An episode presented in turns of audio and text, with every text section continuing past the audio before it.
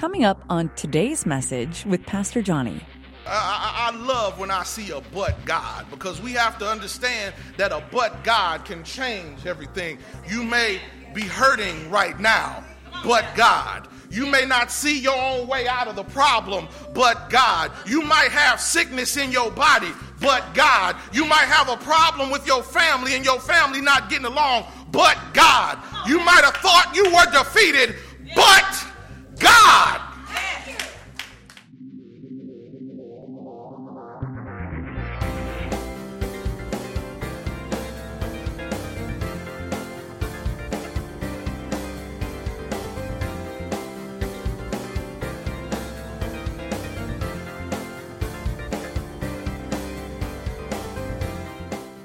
Lord our God, how excellent is your name in all the earth. Let the words of my mouth and the meditations of my heart be all acceptable in your sight, Lord God. Hide me behind your cross so that they don't see me, but they see you. Allow me to decrease so that you can increase. In the name of Jesus, we pray. Amen, amen, and amen. Uh, for the time that we're going to spend here, I want to talk a little bit about you are a real piece of work. You are a real piece of work. So I recall in my New Testament classes, um, Uh, it, it was a trial by fire. One might even say hazing. Uh, when we were doing these uh, these work, and I remember the professor said, "I don't understand," because you know we I, I was not a traditional student. We were all at what was called the Houston-Galveston extension, so there was a, a, a pathway for those who wanted to get this master's in divinity, not having to quit their job but still work on their master's degree. And uh, she said, I don't understand, as hard as seminary is, why you would even dare have a job and try to go to seminary at the same time. And it was evident by when I turned in these exegesis papers. The uh, the uh, uh, exegesis is a big old five dollar seminary word that literally means in the Greek to draw out. And so when somebody is properly preaching the text, they are exegeting the text. Uh, then there's this other thing that some, some jacklegs do every now and then. It's called eisegesis. Uh, that's when you put your own meaning into the text. Uh, but when we were writing, so we had to, in our Bible classes, write what was called exegesis papers, where we would try to draw out what was going on at the time. We get a passage of scripture and we need to know, well, what city is it in? And what city are they writing to? And what time of year is it in? What are some of the cultures and the norms and the language? And, and are there little nifty things that go on that would only make sense to that culture? Yes. And so because we had to write these exegesis papers, and I started off seminary getting a whole bunch of red marks on my papers. One of the things that I got red marks on my papers was that I could not use idioms. An idiom is a group of words established by usage of having a meaning not deduci- not deducible to those of the individual words. It's basically a phrase or a metaphor that you use that only makes sense to the people involved, but not necessarily to the people on the outside. Or if you tie the words together, they don't necessarily mean something. Uh, it's raining cats and dogs. That's an idiom. Uh, I can see the light. That's an idiom. There are phrases, colloquial metaphors that make sense only to the people involved. Uh, there are some things that only make sen- uh, sense to the people involved among this community. Uh, if if if two women are having a conversation and the conversation is getting a little loud and one of the women decides to take their earrings off. Uh-oh.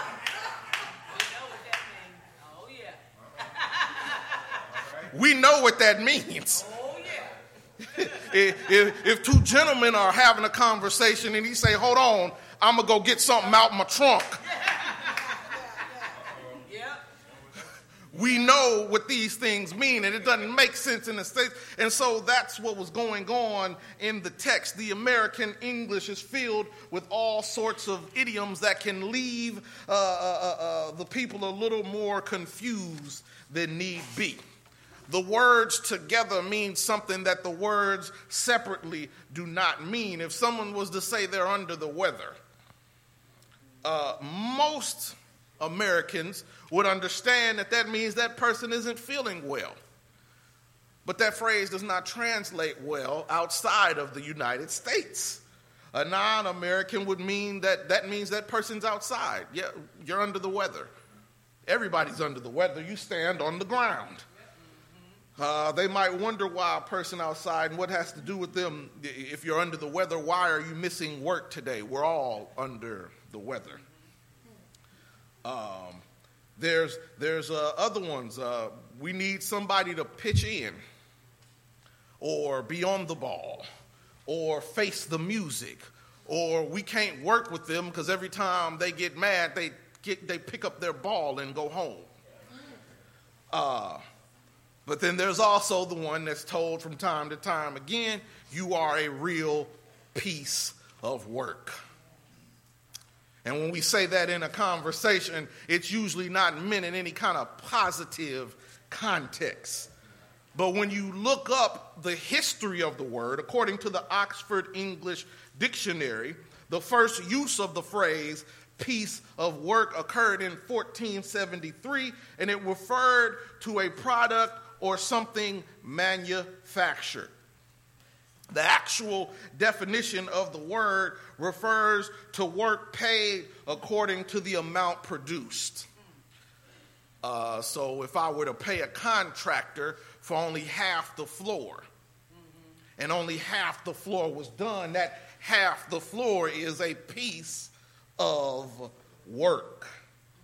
Uh, related to this is uh, when something is outstanding. When the work is outstanding, it's called a masterpiece, which refers to an outstanding piece of art. Uh, but piece of work does not, in its original intention, mean something bad. So that's what happened in the text today. Paul is calling when he says in verse ten, for we are his workmanship. He is calling the people at the church of Ephesus a piece of work or pieces of work. Uh, in Ephesians two, Paul seems to put this whole idiom or this idiomatic discussion into perspective by comparing the relative value of a product to the one who is doing the making. It's a little bit of a of a before and after. When you look at the book of Ephesians, there's a lot of before and after. And when you pay attention to the grammar that's being used, there's a little bit of, he starts off saying you, but then he ends up saying we. And the reason he starts off saying you and ends up saying we is because Ephesians is really a book about people coming together. Uh, this the, the following uh, of this, this uh, rabbi Uh, from Galilee by the name of Yeshua, the, the people that were following him at first, we call him Jesus, but the people that were following him at first were born into Jewish heritage because Jesus was a Jew. Jesus was a devout Jew. And so in following these people, but then there was something that was good about what he did for us. There was something that was good about him coming down and living a life that none of us could live and die a death that none of us could die. It was something good about him becoming this perfect sacrifice that they decided that, hey, we can't just hold this on to the people who were born into it. If there are people who were not born into it, we need to adopt them into the family as well. And so you had these churches that were coming together. And when they were coming together, you had some people that was born and raised in that particular church. And they were there. And then there were some people that were not born and raised in the church and came a little later in life. And what do you know? Church folk not getting along. Can you imagine that? Can you imagine being a part of a church and there are people who are third and fourth generations, and, and, and then when some new people come along and try to do something a little different, they don't get along with them? Can you imagine that? Uh-uh. Oh, no. Oh, no. We're would something like that happen? And so there's this you and this we language when you look at the book of Ephesians in its entirety, because there are Jews and Gentiles that are coming together and being united under Jesus Christ. Uh, so there are four and after. And then he talks about these human beings that are before putting their faith in Christ, uh, before following the way, before getting saved, they, they, they are subject to the rulers of the power of the air. Uh, uh, the language shifts from you to we in the text, but I look at it and it says, uh, you were made alive who were dead in trespasses and sins, which you once walked according to the course of this world, according to the prince of the power of the air, the spirit who now works in the sons of disobedience. Big old metaphorical language talk for saying you was basically before you was following Christ, you was following Uh, the devil. But not necessarily the devil, because they talk about the prince of the power of the air, and they would argue that everything that is secular, everything that is worldly, uh, the enemy has control over. Uh, but then we have this, this next verse in, in verse three where it says, among whom we also, who, whom also we all once conducted ourselves in the lusts of our flesh, fulfilling our desires of the flesh of the mind, and were nature children of wrath, just like the others. Uh, gonna step on some toes, get, get prepared to say ouch. Uh, but when Paul is talking about this, he's bringing up the fact that sometimes when you mess up, the devil ain't make you do it.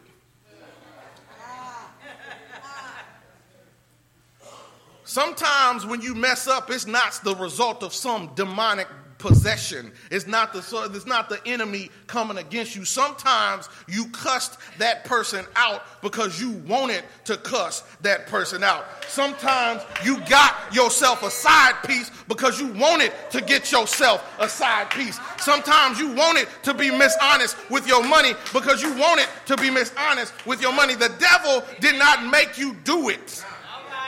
Is the microphone still working? Amen. Says, among whom also we all once conducted ourselves in the lusts of our flesh. Sometimes when you out there bad, you out there bad on your own. You done planned how you gonna get out there bad. You done came up with the excuse that you was gonna make when it's time to do it. If in case you get caught, you done figured out whether or not what it is you want. And you lust. Lust is not just about these physical desires for the for for, for companionship. Sometimes it's about wanting things you ain't supposed to have. Yes, sir. And so it talks about these things, and it says that we are giving up to our own desires. So they're out there acting bad, and, and ain't nobody pushing them over the edge. We pushing ourselves over the edge. And then when we push our own selves over the edge, we want to come back with our hat in our hands, another idiom. Uh, we come back with our hat in our hands, and we want to say, Lord, I'm sorry for what I did. I was defeated by the enemy. Pray for my strength in the Lord. You weren't defeated by the enemy. You defeated yourself.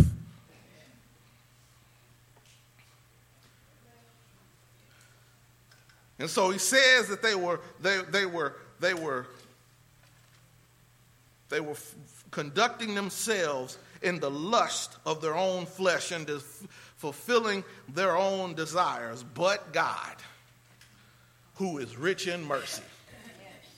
We, I, I love when I see a but God, because we have to understand that a but God can change everything. You may be hurting right now, but God. You may not see your own way out of the problem, but God. You might have sickness in your body, but God. You might have a problem with your family and your family not getting along, but God. You might have thought you were defeated, but God.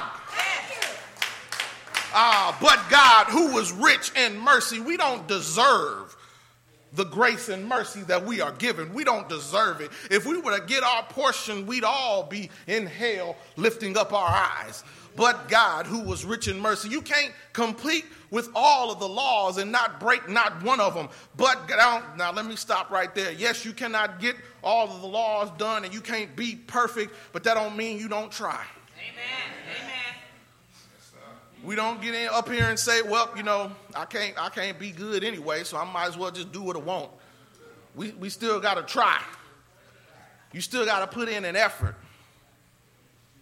But God, who is rich in mercy because of his great love, which he loved us, even when we were dead in trespasses, Christ made us alive together, uh, uh, made us alive together with Christ. By grace, you have been saved. It's that unmerited favor. It's something that you can't deserve. It's something that you will not be able to work your way on. It's the love of God that is saved. It's the love of God, the act of mercy. And because it's this act of mercy and, and God's mercy endures forever, because of this is what is done, we all have access to salvation. Amen. Thank you. And so we have all of these people coming together. And he says that they are pieces of work. And there's a, a, a before to it. Paul begins plainly explaining that the, before they were coming to Christ, they were dead to their trespasses and sins and co- following the course of this world, the ruler of the power of the air. And, and uh, some theologians suggest that because Paul uses both trespasses and sins is, is, is some sort of way of trying to delineate between the Jews and the just Gentiles, where, where uh, the Jews just trespassed, and the Gentiles sinned. Mm. So because you got some sort of status, it's a little bit mistake. But if you ain't got the status, it's a big mistake. And, and, and one of them saying that the former, knowing that they were trespassing, is is is and the latter is unaware. And I would argue that if you trespass, if you know that you wrong and you do wrong, it's a little different than not knowing you wrong and doing wrong. Ah, and then they saying that before the faith in Christ, he was saying there are pieces of work that are driven by the passions of their flesh, following the desires of their flesh and their senses. And, and, and we aren't what we are created to be when we operate like that. And it's all because we allowed ourselves to be shaped by the course of this world. We went to look at what was going on on the outside and said, I like that. I want to be like that. Now, I'll, I'll be the first to argue that there are some things that are done secularly that I think uh, could be done, uh, we could we could copy off of. There are some things that are done secularly that we could follow. Did you know that there's a church of, of, of uh, humanitarians that meets on Sundays?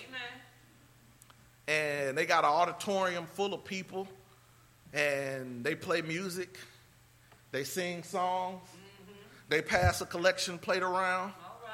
Somebody gets up towards the end of this gathering and talks a little bit and tells them about how to move through life and how to get day to day and, and, and what, what kind of way they should act. Amen. And, and they meet every Sunday. Mm. But not one person in that room believes in Jesus Christ. Mm. It's a room full of atheists. Oh.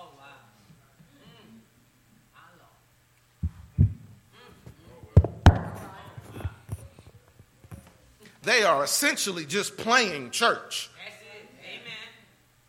But I would argue that there are some churches right. where you get up and sing some songs right. and play some music, yeah. and somebody gets up and talks and, and tells them what to do with life, and, and then they pass a plate around and collect some money for charity, and, and, and nobody in there is really believing. We all playing church. That's a sermon for another Sunday. Uh, he's telling them that, that they are that they are following their own desires, and because they are following their own desires, they are being pieces of work before. But then when we get to verse ten, it talks about the redeemed. Uh, it talks about that, that that what's going on is is is is is is not the end. We are saved by grace through faith. We are saved by grace, meaning we cannot work our way out of this. Uh, we get this gift that is given to us. We don't deserve it, but it is given to us anyway. And I like how Wesleyans have come to break down that faith, that grace, uh, that prevenient grace that, that covers us before we realize we're being covered, kind of like being in a in a porch or a portico of a house. You are under the protection of the house, but you're not necessarily in the house. And in that justifying faith, when you are made right, when you justify something, you align it to the correct way. That justifying grace, when you come through that threshold of the house and decide to be a follower of Jesus Christ. And in that sanctifying grace, yes. When you are in the house, you don't need some of the things that you had on the outside. On the outside, you might have been a little bit under the weather, and, and there might have been some rain going on, and there might have been some snow or some wind or some hail. You don't need that umbrella anymore. You don't need that jacket. You don't need those rain boots. But when you get into the house, there are some rules you got to follow. Amen. You can't just walk up into some people's houses and walk past them and not speak. Oh, amen. You can't just walk up into somebody's house and walk in and take food out the refrigerator without asking. Amen.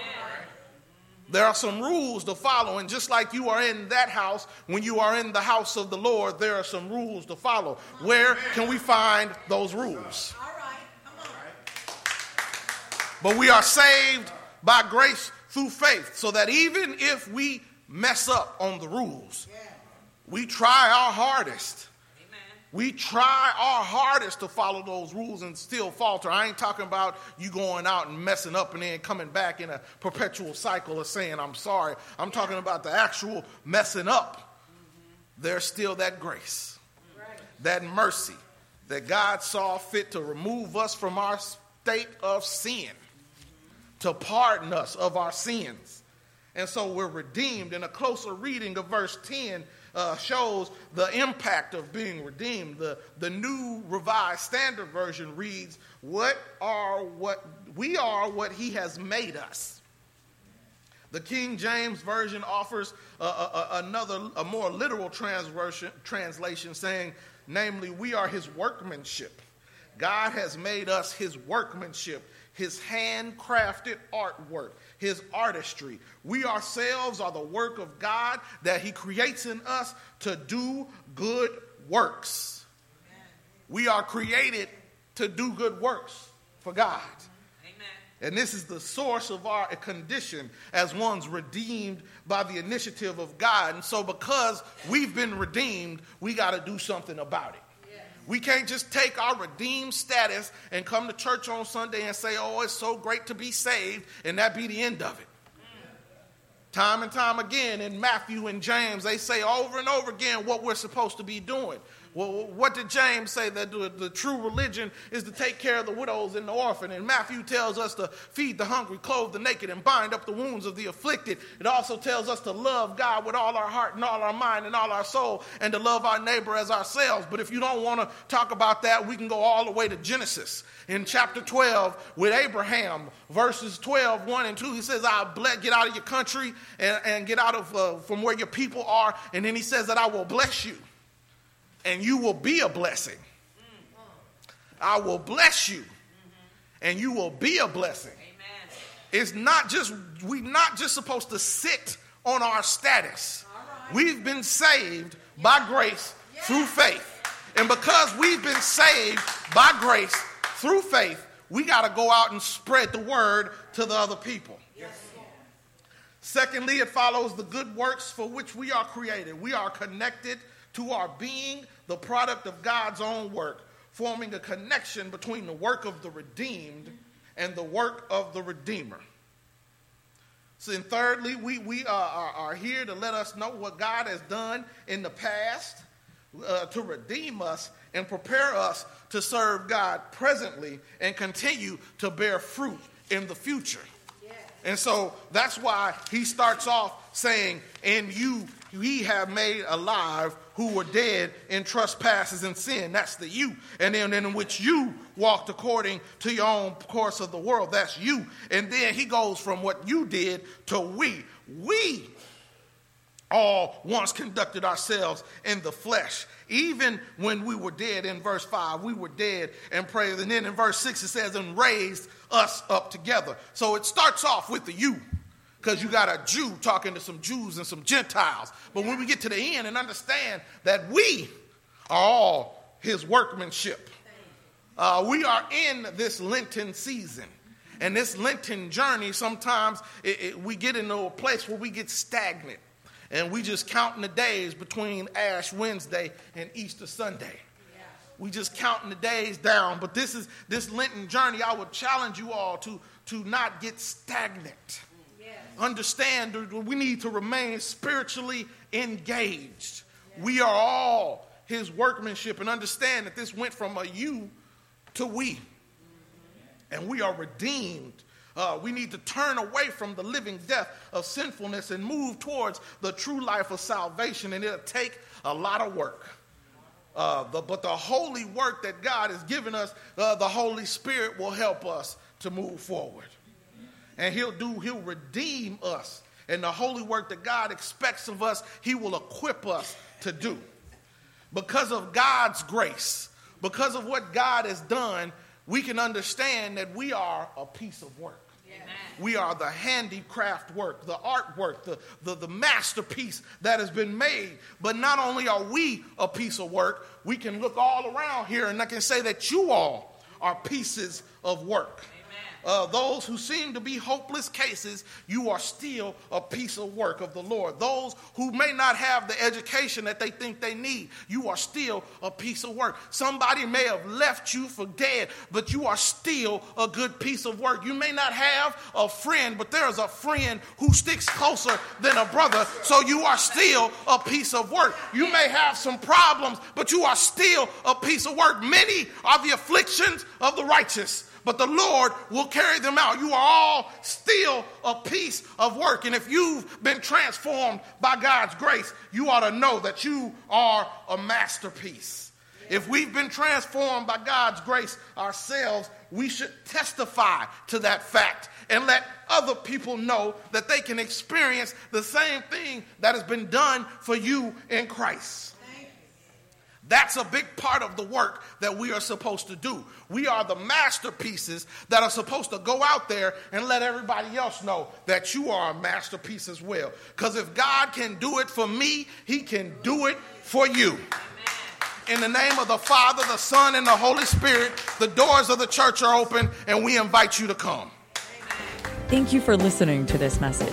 Be sure to subscribe to us on YouTube, iTunes, Google Play, Stitcher, or wherever you found this message. If this message blessed you, be a blessing to someone else and share it. Connect with Pastor Johnny on Instagram and Twitter, and be sure to like Faith U M C Dickinson on Facebook.